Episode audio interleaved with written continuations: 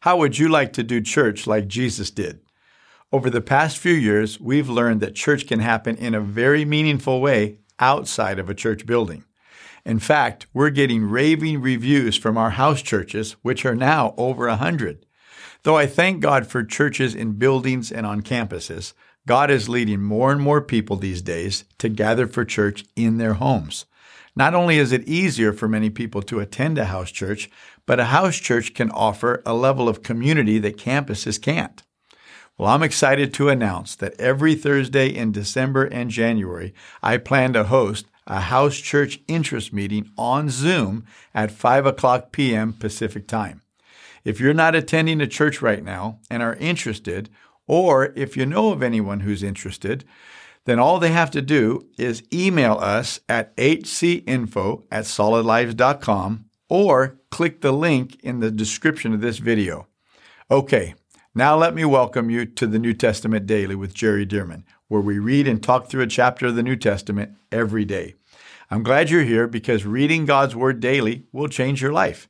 I'd appreciate it if you'd help others find this resource by sharing the link, and if you haven't already, be sure to subscribe to my YouTube channel. Okay, now let's pray and we'll jump into God's Word. Father, thank you for the Word of God. Thank you that it's inspired. I pray that each person watching or listening today will hear what you have to say to them through your word. And we pray it in Jesus' name. Amen. Okay, here we go. Luke chapter 6.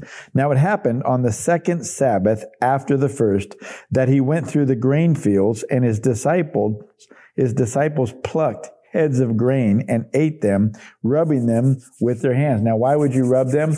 Well, it's, it's a form of threshing wheat. They would normally thresh wheat on the ground and they would put the, on a threshing floor and uh, put the wheat there and then they would drag sometimes by an animal dragging some kind of a grate over them to to grind the wheat and what happens is it removes the wheat grains from the chaff all the other little sort of what would they be? Uh, the the foliage, the part of the plant that surrounds the wheat, you have to separate those so you just get left with the actual wheat. See, and this is where Psalm 1, if you remember, it says, Blessed is the man who doesn't walk in the counsel of the ungodly, but his delights in the law of the Lord. And then it goes on to say, the wicked are like the chaff which the wind drives away.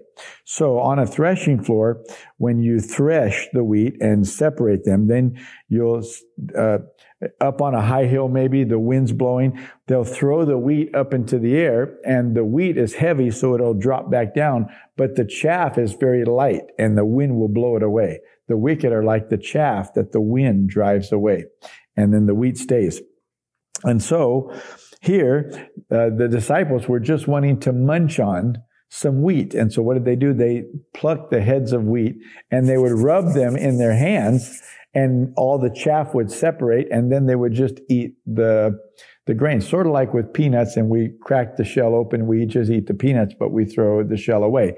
It's similar. It's a little snack. But notice this. They were rubbing them in their hands and some of the Pharisees said to them, why are you doing this? Why are you doing what is not lawful to do on the Sabbath? And so, now let me just say, the Bible talked about the Sabbath being a day of rest and so on. But the Jewish people, the rabbis and such over the centuries, were adding, adding, adding laws to the Sabbath. Well, you can't do this, you can't do that. Today, if you go to Israel uh, on the Sabbath day, you go into a hotel, which I've done many times. Uh, there are elevators, certain, like if they have two elevators, one of those elevators would be a Shabbat, uh, excuse me, a Sabbath elevator. And the buttons don't work because they stop on every floor. Why is that? Because if you're a Jew, an Orthodox Jew, and you don't want to do any work according to not just the law of the Bible, but according to the traditions of men, you can't even press the button to take you to your floor. And so they have Shabbat elevators. You don't have to press button. You just go get on the elevator and it just stops at every floor and then you get off when you want to. That's why we always try to take a different elevator so we can actually get there more quickly. But nonetheless, this was happening in the days of Jesus. And so these Pharisees uh, are like saying, what, what are you doing? Well, they're not working. They're just plucking heads of grain and eating them. They're not going to harvest a field, right? But the traditions have really kicked in. But notice this, how Jesus responds a little differently than you would think. Uh, why are you doing, they asked, what's not lawful to do on the Sabbath? But Jesus answering them said, Have you not even read this, what David did when he was hungry? He and those who were with him, how he went into the house of God, took and ate the showbread, and also gave uh, some to those with him, which is not lawful for any but the priest to eat.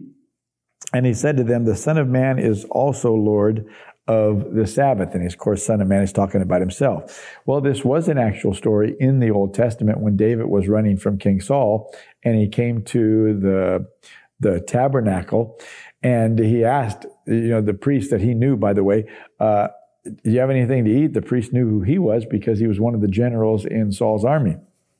And the priest said, all I have is the showbread that, you know, is only for the priest to eat. And so David said, I'll take it. And notice the point is that God did not condemn David for that. Yes, it was in the law that only the priests are supposed to eat this and such. But remember, David is a man after God's own heart. And David tapped into New Testament realities in the Old Testament. He just saw the heart of God and he honored the Lord. And so he didn't need the law to honor God.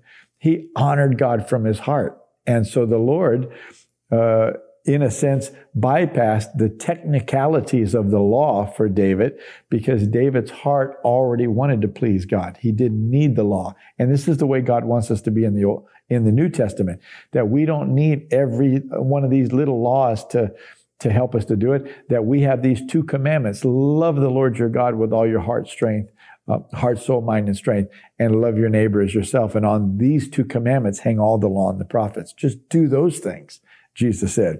And so David had that in the Old Testament, had that heart to just love God. And so God bypassed those technicalities of the law. And Jesus said, look, you need to know the Son of Man is Lord also of the Sabbath. In other words, you're, you're hung up on all the little laws and your traditions, and of, of course, but you're missing the whole point you're missing the boat.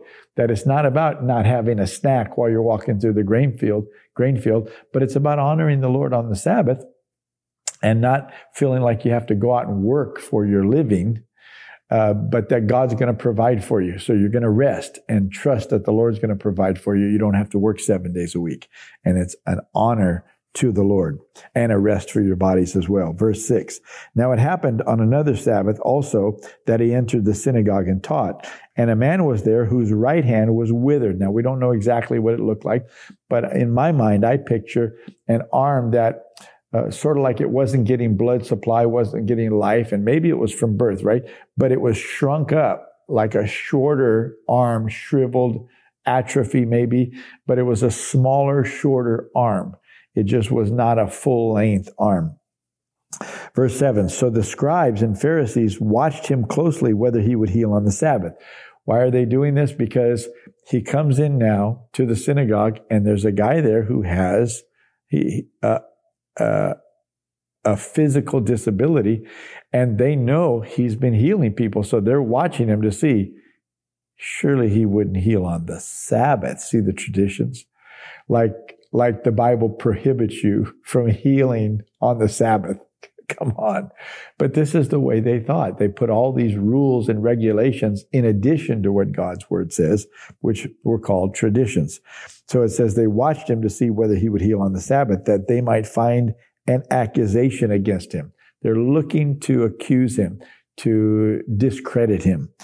Verse 8, but he knew their thoughts and said to the man who had the withered hand, arise and stand here. So he calls him out, come, come stand up here. And they're watching him. Oh, he's going to do it. He's going to do it.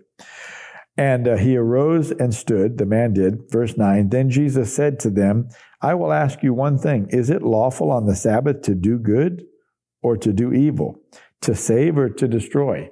He's saying, you know, I know you're thinking about the Sabbath and what's right to do. He said, are we allowed to do good on the Sabbath or evil? To save or destroy? And when he looked around at them all, he said to the man, Stretch out your hand. Another one of the Gospels said he looked around them with anger. He was frustrated with this attitude that they can't even see with their eyes. There's a man here who needs help. God wants to help him. God loves. They, they, they don't get that. They just have rules and laws and you can't do this. Critical hearts and attitudes. And when he had looked around at them all, he said to the man, stretch out your hand. And he did so, and his hand was restored. Can you imagine that thing just going stretch out? I don't know how long it took. Was it just boom, just like that? Or was it slow? I don't know. But can you imagine watching this happen? I have a good friend of mine who um, uh, years ago was out uh, doing street evangelism. He was at a park and he was sharing with somebody, and he said there was a guy here who had a long sleeve shirt on, but one of his sleeves you could tell there's no arm in there, and he just had this little bitty arm way up at the top. Uh, but he said you couldn't even see it because he had his shirt on, and uh, he's he was saying to people things like, "Hey, you want to see a miracle?" You know, you guys, and he was praying, and he was talking and such. Well, guess what? he said it shocked him because he prayed for this guy, and all of a sudden, an arm shot out, filled up that sleeve, and his hand shoots out the end of that sleeve. And he said it tripped him out too to see that. But he said, talk about people coming to the Lord. People really came to the Lord and believed the message that he taught because of that. God's still doing these things today. We have to have faith to stretch out. So his hand was restored as whole as the other. But they were filled with rage and discussed with one another what they might do to Jesus. So listen to this. They watched this outright miracle happen, but it didn't fill them with faith. They weren't believing the message. See, faith comes by hearing and hearing by the word, not just by seeing miracles. Miracles can can complement the word, can confirm the word, but people still need to hear the truth of the word of God and they need to believe it. Verse 12. Now it came to pass in those days that he went out to the mountain to pray and continued all night in prayer to God. All night. And when it was day, he called his disciples to himself, and from them he chose 12, whom he also named apostles. So why did he pray all night? Because he was about to make a very crucial decision. Who will I disciple? These 12 disciples, well, let's say 11, uh, because Judas didn't make it. And they added a replacement for Judas named Matthias. But those 12, and by the way, one of the qualifications for uh, replacing Judas was that you have been discipled by Jesus and were here from the beginning, from the baptism of John. So Matthias had been discipled by Jesus as well, but just he wasn't one of the 12 that were very close to him. And so uh, these 12 would change the world. And Jesus knew I have to have the right 12. So he prayed all night. Oh, that we would take our assignments so seriously to pray and to make sure that we're hearing from God. That was against his flesh. His flesh didn't want to do this. His flesh wanted to sleep. But no, he knew he had to, to get this right. So here are the apostles Simon, whom he also named Peter, and Andrew his brother, James and John, Philip and Bartholomew, Matthew and Thomas, James the son of Alphaeus, and Simon called the Zealot, Judas the son of James, and Judas Iscariot, who also became a traitor. And he came down with them and stood on a level place with a crowd of his disciples and a great multitude of people from all Judea and Jerusalem and from the seacoast of Tyre and Sidon who came to hear him and to be healed of their diseases, as well as those who were tormented with unclean spirits and they were healed and they were healed. It doesn't say all. It just says, and they were healed. So the way that it reads, it means that they were all healed. All these people that were demonized were healed. All these people that were sick were healed by the power of God. You can see what a prayer life does. He's a praying man, an, an example to us. Verse 19. And the whole multitude sought to touch him, for power went out from him and healed them all. Now it says all. For power went out from him and healed them all. Power went out from him and healed them all. So they were seeking to touch him because power went out from him. How did this happen? By the power of the Holy Spirit. Verse 20. Then he lifted up his eyes toward his disciples and said, Blessed are you poor. And this is the Sermon on the Mount. That's typically uh, started, you know, we typically read that Matthew uh, chapters 5, 6, 7, uh, and maybe 8, or some of 8. Uh, I'm not sure, but this is the same Sermon on the Mount. Blessed are you poor, for yours is the kingdom of God. Blessed are you who hunger now, for you shall be filled. Blessed are you who weep now, for you shall laugh. Let me just stop and say, Jesus was speaking a very relevant message. These Jewish people were under severe taxation and uh, oppression by the Romans. They were considered like second class people under the Romans who were, you know, they're the citizens of the Roman Empire under the emperor, right?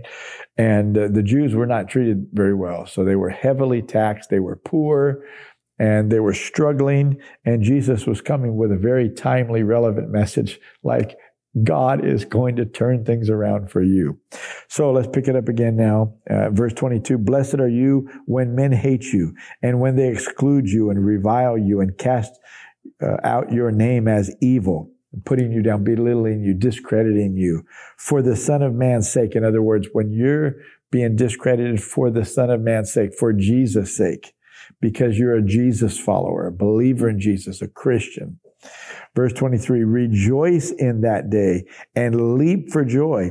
For indeed your reward is great in heaven, for in like manner their fathers did to the prophets.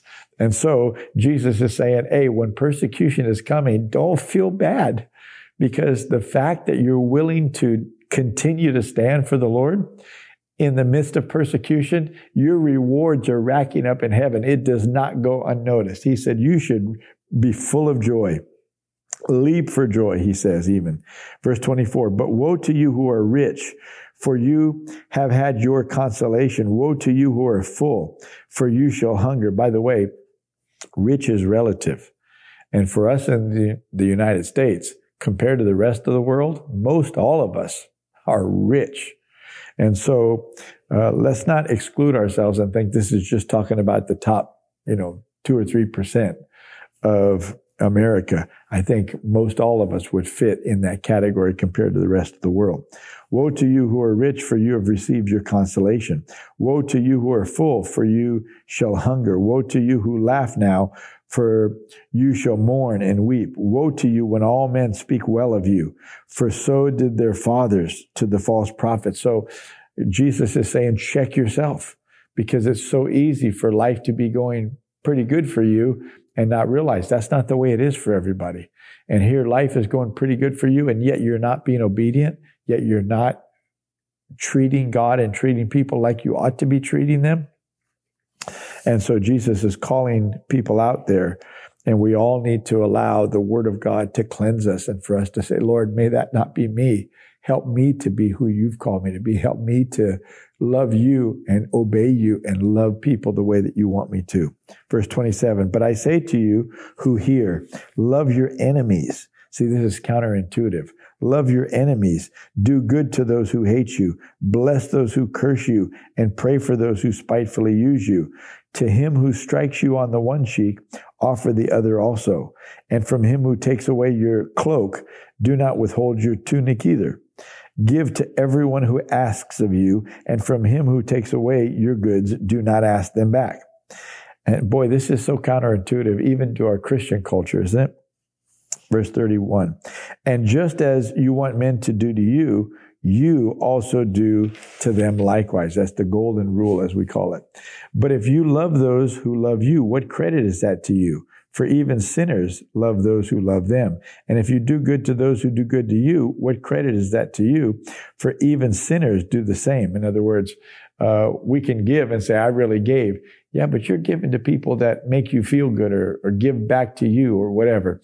Uh, just this morning, our granddaughter, she came in the room early in the morning. She said, I'm five years old. It's their birthday today. And uh, but she sat there and she was telling Kimberly and me a story. She said, "My friend," and called her name. She gave me a card and it had money in it. And she's just five years old, so you know, money is a big deal. And the, regardless of how much it is, might just been a few dollars. She said, and it had money in it, had a few dollars in there. And listen, listen to what she said. And she said, "You know what I'm going to do? I'm going to save it and buy her a present." Isn't that precious? So here's a little girl that gave her money, and she's going to save that money to buy the little girl a present. Oh, what a precious heart. We, Kimberly and I just thought that was just the greatest heart, the greatest thing. And so Jesus is saying, in fact, I joked with her and I said, you know what I'm going to do? I'm going to give you a card with a lot of money so you can buy me a present. and she laughed. But uh, Jesus is saying, if you're giving, but all of your giving is for people who are going to bless you somehow, make you feel good, give back to you. You know, you invite people over to dinner or lunch or whatever, but it's all people that you like to be with instead of inviting people that nobody else invites, people that need that kind of love and outreach. See, Jesus is portraying the heart of the Lord. And, and what we want to believe about our obedience, he's saying is often short, far short from real love. Uh, verse 34 And if you lend to those from whom you hope to receive back, what credit is that to you? For even sinners lend to sinners to receive as much back. But love your enemies. Do good and lend, hoping for nothing in return, and your reward will be great. And I and you will be sons of the Most High. What does that mean? That's the way God is with people. He gives. He knows he's not going to get back what he gave, but he gives. Be like God, Jesus is saying, for he is kind to the unthankful and evil. Have you ever heard somebody say, well, they're not even grateful. I'm not giving them anything again. Notice Jesus said, your father does. Even to people that are ungrateful, they never say thank you, not, don't appreciate it all. He keeps giving to them for he is kind to the unfaithful and evil. Therefore, be merciful just as your Father also is merciful. Judge not, and you shall not be judged. Condemn not, and you shall not be condemned. Forgive, and you will be forgiven.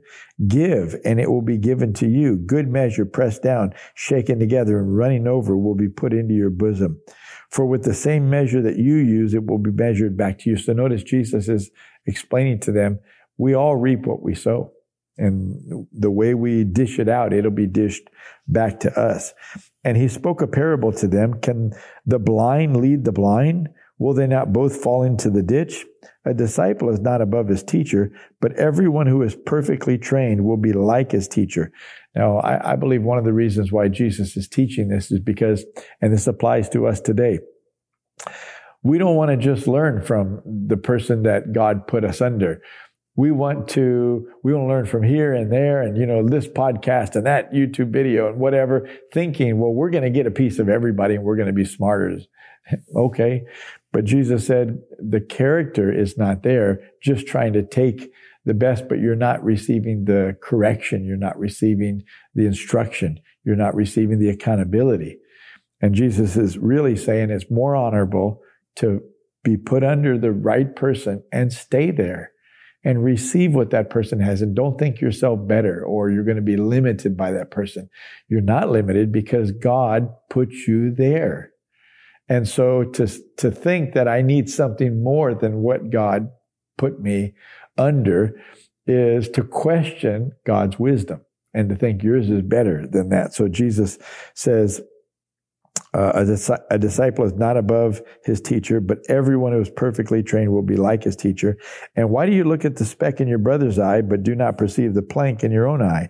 Or how can you say to your brother, brother, let me remove the speck that is in your eye, when you yourself do not see the plank that is in your own eye? Hypocrite, first remove the plank from your own eye, and then you will see clearly to remove the speck that is in your brother's eye. For a good tree does not bear bad fruit, nor does a bad tree bear good fruit. For every tree is known by its own fruit. For men do not, uh, for men do not gather figs and thorns, excuse me, figs from thorns, nor do they gather grapes from a bramble bush. A good man out of the good treasure of his heart brings forth good, and an evil man out of the evil treasure of his heart brings forth evil, for out of the abundance of the heart his mouth speaks. So Jesus is explaining to everybody, look, don't judge other people because that judgment will just come back to you. But do the do what's right. And if you see other people doing good, don't judge them as if they're doing bad because bad trees don't bear good fruit. And if you see somebody doing bad, then don't think, well, but they're probably good. Well, Jesus said, no, you, you're going to know them by their fruits.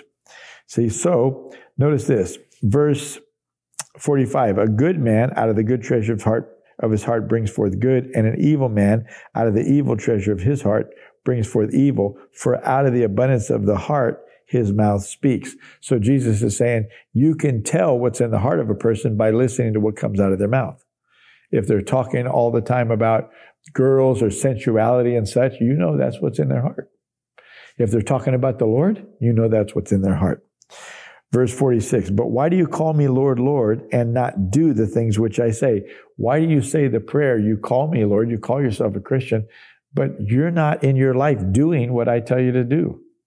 You're calling me Lord, but it's not real because if I'm really your Lord, which means master, then you would be following my instructions and obeying.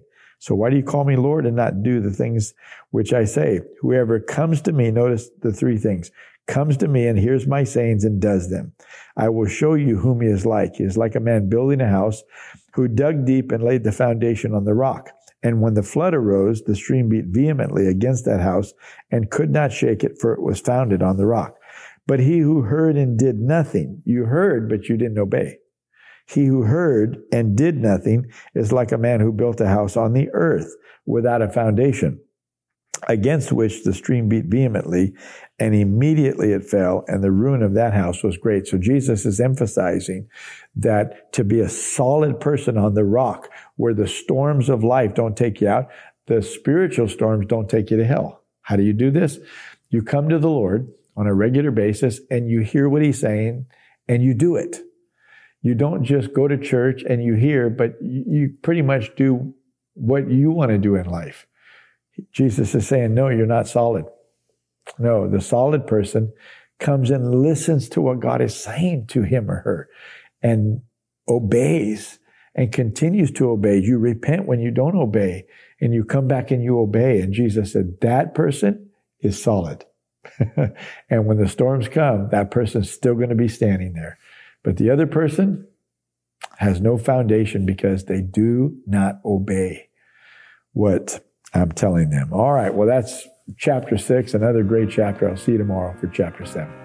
Thank you for joining us for the New Testament Daily with Jerry Dirmann.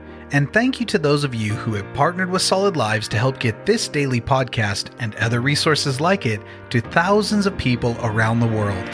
If you would like to partner with Solid Lives, visit solidlives.com/give. To find out more about the ministry of Solid Lives, how you can be a part of this church planting and disciple making movement, or for more great teachings and resources by Jerry, visit solidlives.com. We also want to invite you to check out Jerry's other podcast called The Jerry Dirmann Podcast. Here, Jerry shares with us at least weekly from God's Word, challenging us and equipping us to fulfill the amazing plan that God has for our lives. You can find links to this podcast as well as Jerry's YouTube channel online at solidlives.com. Thank you again so much for joining us, and we'll see you right here tomorrow as we jump into the New Testament Daily with Jerry Dirmann.